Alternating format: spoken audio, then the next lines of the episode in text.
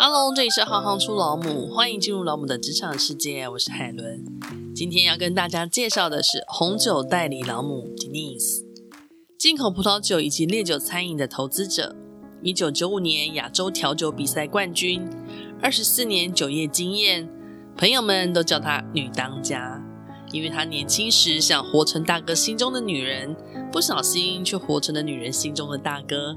二零一一年创业至今，公司坐落在上海，现任 WNW 董事总经理，主要代理著名的葡萄酒品牌以及单一纯麦 Whisky。二零一二年投资餐厅，事业重心在上海。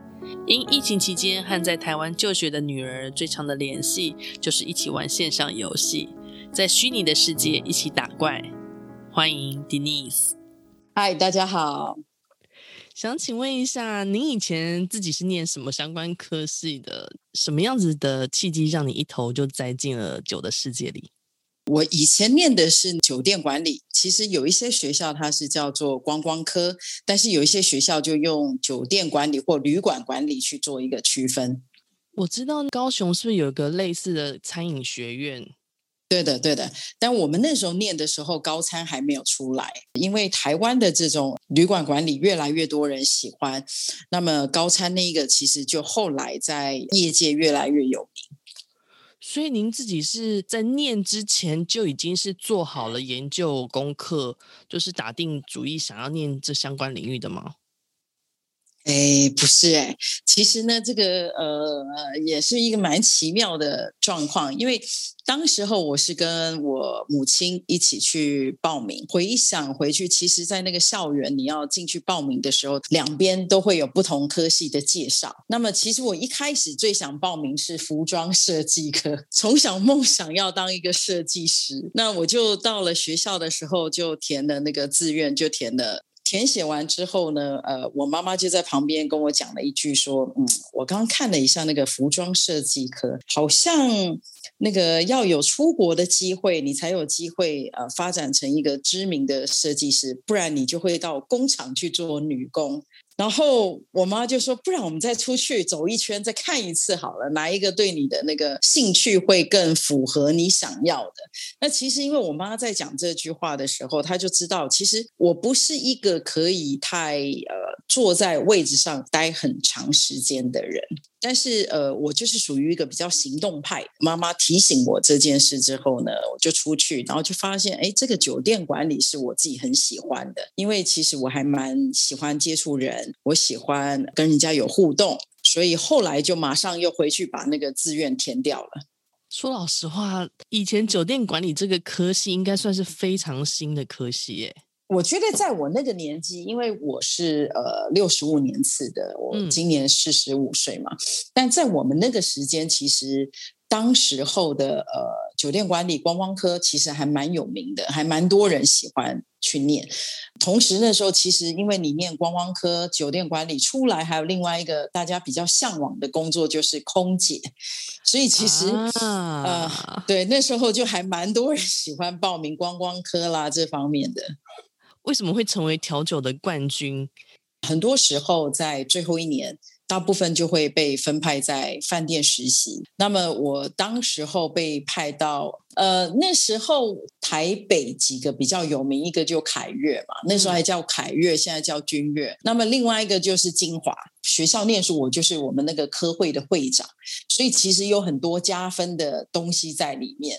比较幸运一点，就是说我可以先选择我要到哪一个。饭店工作，我选择了晶华，但是我去了晶华实习的时候，其实跟我心里的落差是蛮大的，因为其实晶华当时候生意非常好，那像我们这种应届实习生的话，他也不会让我们去服务比较呃 detail 的这些工作，大部分其实就被分派到咖啡厅，那咖啡厅的工作就是客人吃完了就收盘子，吃完了就收盘子，然后我做到最后，我就发现。我竟然有一种在跟自己较劲，就是我负责的那一区，我希望我在多快的时间之内，只要客人吃完，我要马上把那个盘子就收掉。那时候就觉得，哪怕是收盘子，自己就还是蛮想要在这方面做更积极一点。那毕业的时候呢，我们可以再去选择自己要不要留在原本实习的饭店。可是其实我就觉得，这个收盘子对我来讲没有太大的动力，所以我后来就考虑，我想要换到别的呃饭店里头去尝试别的工作机会。因为这样才接触到调酒吗？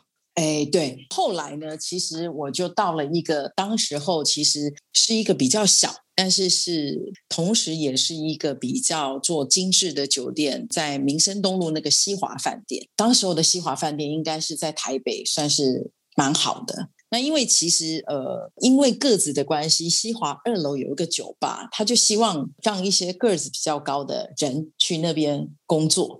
其实当时候台湾的女生调酒师是非常少的，特别是在饭店里头的调酒师，其实也不是那么多。可是那时候有一个观光局举办每一年的调酒比赛，他是希望每一个饭店都可以派。一到两名员工去参加比赛，那不管他是不是有经验，但是他就希望大家共襄盛举。我们那时候真的也不是有一个很专业的人，但是因为我个儿长得比较高，所以经理就说：“不然你去吧。”然后我就活生生的被推出去了。呃，回想回来，我觉得这还是一个蛮奇妙的旅程。因为去比赛的时候，我就回到我的学校，马上找我的学校的老师补了一下，怎么样调鸡尾酒，怎么样去做鸡尾酒。在比赛的时候，其实我在下面，我是这种哈，在下面会很紧张，很害怕。但是上台之后，我就会很冷静的。那去比，我觉得我唯一赢的地方就是我没有在整个动作里头出错。很多人可能就比方说冰块掉出来啦，酒洒出来啦，酒杯倒掉啦，所以因此就得了冠军。那当时候如果得了冠军，其实要代表台湾再去新加坡参加亚洲的调酒比赛。所以我又莫名其妙的去新加坡参加亚洲杯的调酒比赛，然后又莫名其妙的给人家得了第一名回来。你现在一直讲很莫名其妙，我看跟你一起参赛的那些人会气死。但是我觉得人生很多时候哦，努力是一部分，那个运气真的是很重要。我记得我在新加坡比赛的时候，其实我们是在新加坡培训一个月。因为其实这个是亚洲比较重要的一个调酒师的活动。那么在新加坡，当时候其实餐饮业非常流行，而且做得比较好。所以呢，整个亚洲就是以新加坡为一个核心，所有的国际的公司，比如说像什么 Bacardi 啊、什么 Johnny Walker 啦、啊、这些烈酒公司，他们呢都会赞助。亚洲的这个调酒的活动，那我们这些调酒师去住在新加坡的一个月，全部就是他们买单。所以每天的中午就是不同品牌请吃饭，然后不同的品牌教我们怎么样调酒。倒数两天吧，调酒比赛的 final，大家前面的一个月就是在新加坡认识，比方说日本啦、菲律宾啦，各式各个国家或各个城市的调酒师。那我们已经相处将近一个月了，然后在最后倒数两天的时候就一起比赛，所以那时候其实大家就更放得开。更像是在玩。我记得那时候比赛比较特别的是，上一届的冠军是一位日本的调酒师，然后他是非常资深。我记得当时我是二十岁，好像听说他已经是三十一还是三十二岁了，所以他其实是我们那里面年纪比较长一点的人。但是他那一次呢，就又是出错，就是他把酒拿错了。在国际调酒比赛里头，我们会做两个事情，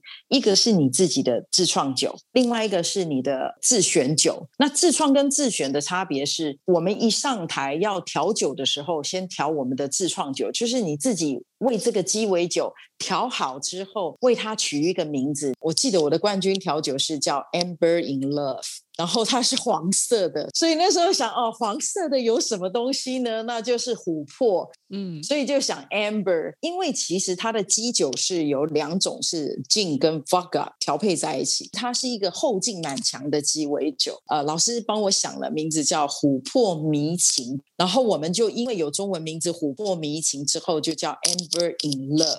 其实，在调酒比赛的过程当中呢，会有两组评审老师，一个是坐在你的正前方看你的调酒动作、你的姿势，你拿什么样的酒，你的卫生做的对不对？然后另外一组人呢，应该说前面大概有六位评审老师看着你。在台上表演，另外大概会有四到五位在后台，他是没有看到你的，他是只有按照你的呃鸡尾酒拿进去，也就是说上面只有号码一号、二号、三号，所以上面只会有号码。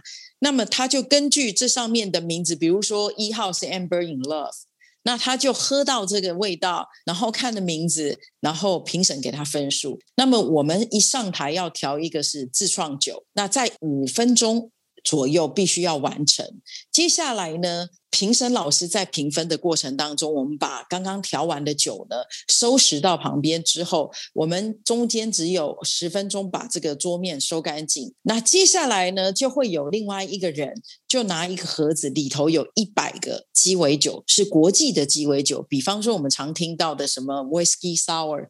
什么啊，Manhattan，就是这些国际性的鸡尾酒的名字，会有一百个左右，就放在一个盒子里头，抽奖箱去抽签，你就必须你打开是什么鸡尾酒，你就必须要在五分钟之内要把它调出来。所以后方有很多的呃不同的烈酒在我们的正后方，所以其实有些时候调酒师如果一紧张的话，很容易就把。不同的酒搞混了。当时候我在选我的自选酒的时候，我在抽签的时候，其实我一打开那个鸡尾酒的名字，我自己都笑了，因为那一杯鸡尾酒是我平常最喜欢喝的鸡尾酒。所以我绝对不会调错。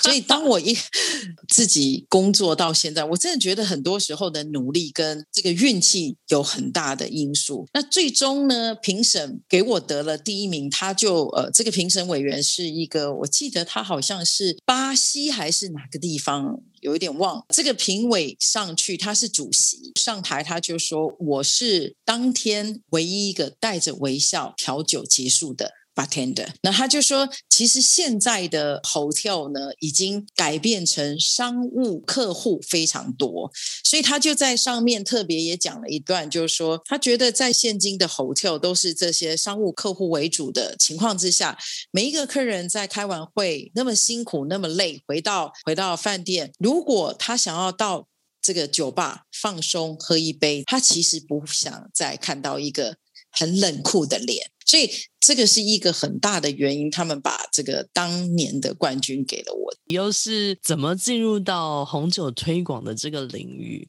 我记得我是一九九四年毕业到饭店工作，那我在九五年得了呃亚洲调酒比赛冠军。那在九六年的时候，刚好饭店有一个客人他是酒商，那是我们的常客，所以他就就觉得每次跟我聊天我都蛮开心的。所以他就问我有没有兴趣去酒商工作。那我那时候就觉得说，嗯，好像比赛回来也经过一年了，看似好像没有太大的改变，所以我就决定去转型去做酒的工作。但是因为酒商面对的这个客户，其实也就是饭店业的这些客户，所以其实跟我当时候念书跟我接触到学的东西还是一样的。那红酒在您的日常，您觉得它是扮演了什么样子的角色？我应该更会讲哈，葡萄酒呢，在我的日常，因为为什么说葡萄酒呢？因为其实红酒它只代表红酒，其实葡萄酒它还有白葡萄酒，还有香槟，对，还有波特酒。我觉得在我日常生活里头，其实就跟我的饮料一样，哎。它只是在我什么时候想要喝哪一款酒，所以我几乎是每天都在喝，只是在不同的时间、不同地点选什么样的东西去喝它。Denise，你自己在推广红酒文化的过程当中，有没有遇过哪些挑战跟挫折？我算是一个从很基础开始做跟学习葡萄酒的领域开始。所以因为前面学到很多不同的酒庄，大的、小的，各式各样的都有。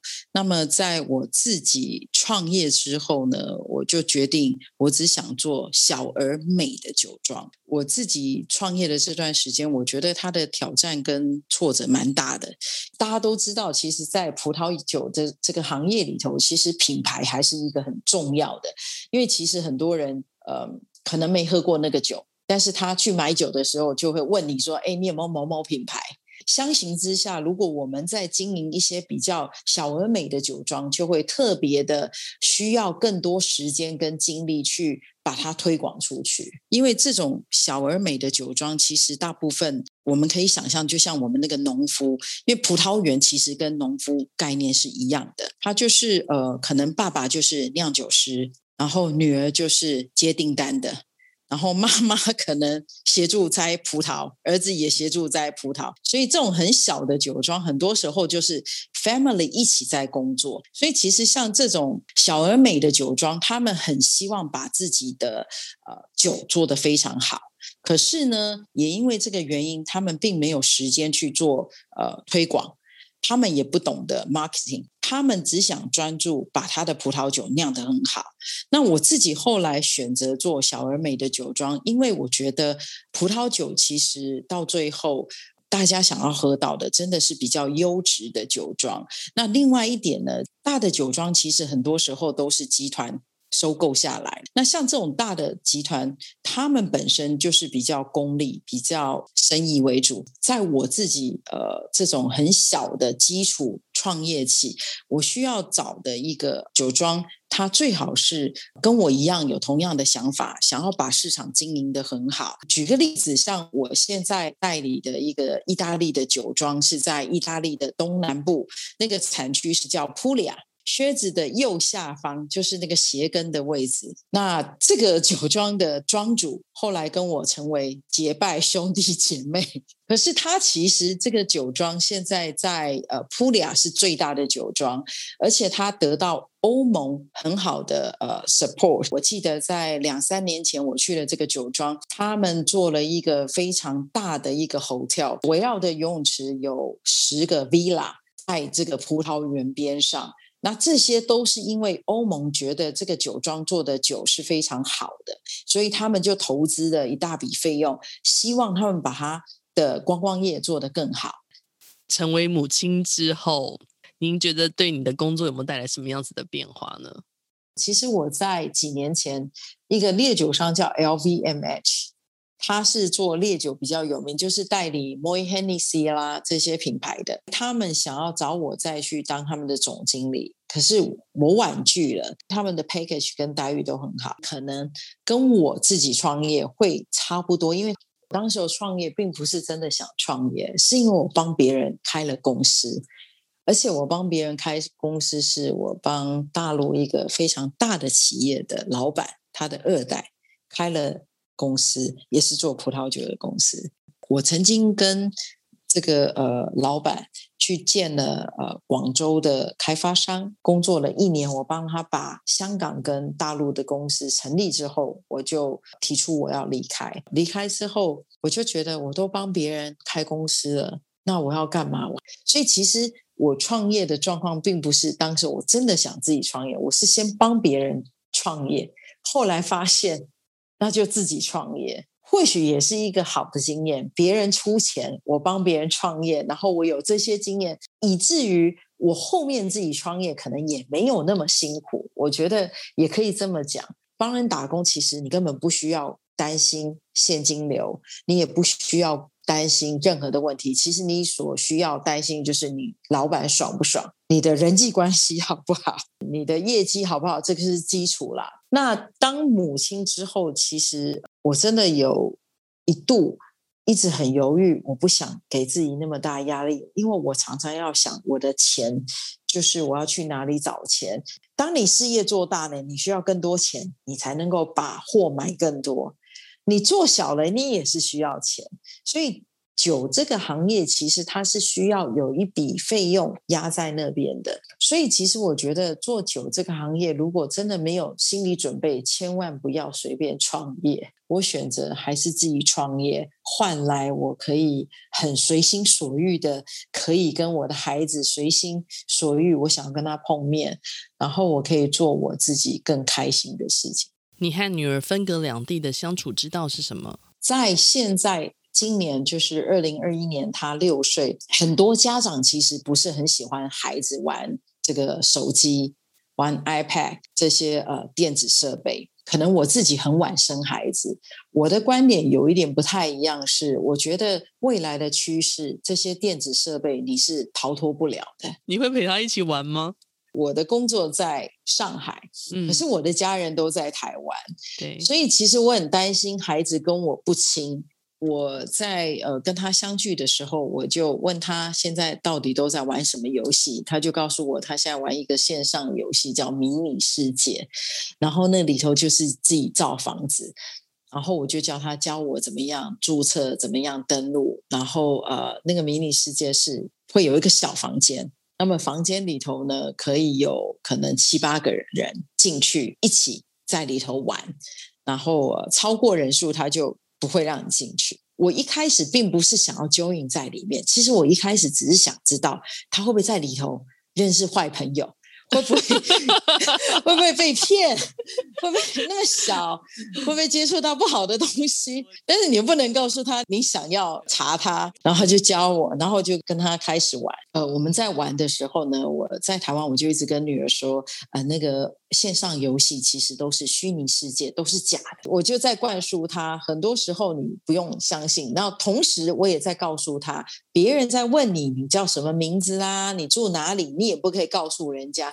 因为他是假的，他就说：“哦，我知道了。”可是我觉得小孩子的世界很特别。我们在告诉他这件事情的时候，我怎么样都没有想到他会做什么样的呃反应。就问他说：“哎，最近呃玩迷你世界怎么样啊？有没有人跟你互动啊？”他就跟我说：“妈咪，有的呃有人问我叫什么名字啊，我住在哪里。”然后我就很紧张了，问他说：“那你怎么回答呢？”那我女儿就说：“我告诉他，我是一个乞丐，我只有一只手机。” 然后我就一直笑，我说：“你怎么会告诉他你是乞丐，只有一只手机呢？” 他就说：“你不是说我不可以告诉别人吗？那我干脆告诉他我没有钱，我是乞丐，我只有手机，那我就不用告诉他我住在哪里。”他好聪明哦！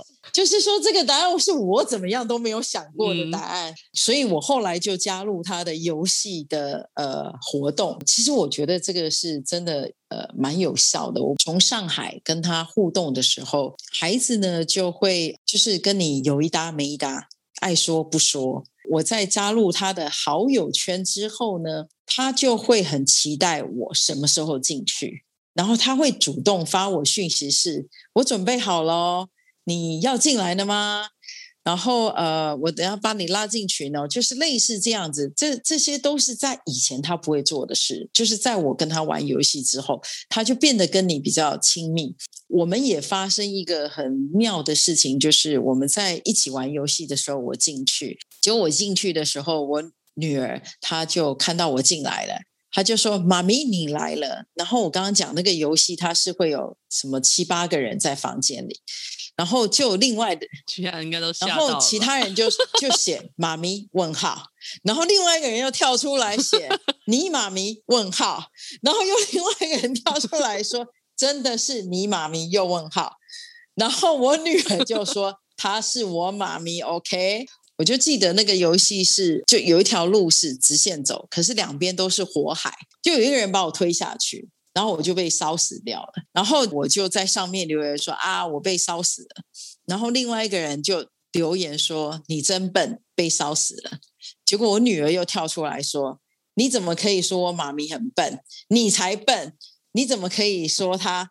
结果他就骂那一个人了，然后我女儿进来就把他推到那个火海里头，他就说他是我妈咪，你们不可以欺负他。心里头是觉得蛮 sweet，我从这样子的互动感受到，就是说，如果我们作为家长很单纯的就是不要他做这个，不要他做那个，其实有些时候可能不是得到一个最好的一个帮助，可能某些时候是你 join 他，你去了解他，你才知道他在做什么，然后你才能得到他的认同，了解他，你必须要跟他是站在同一条线上。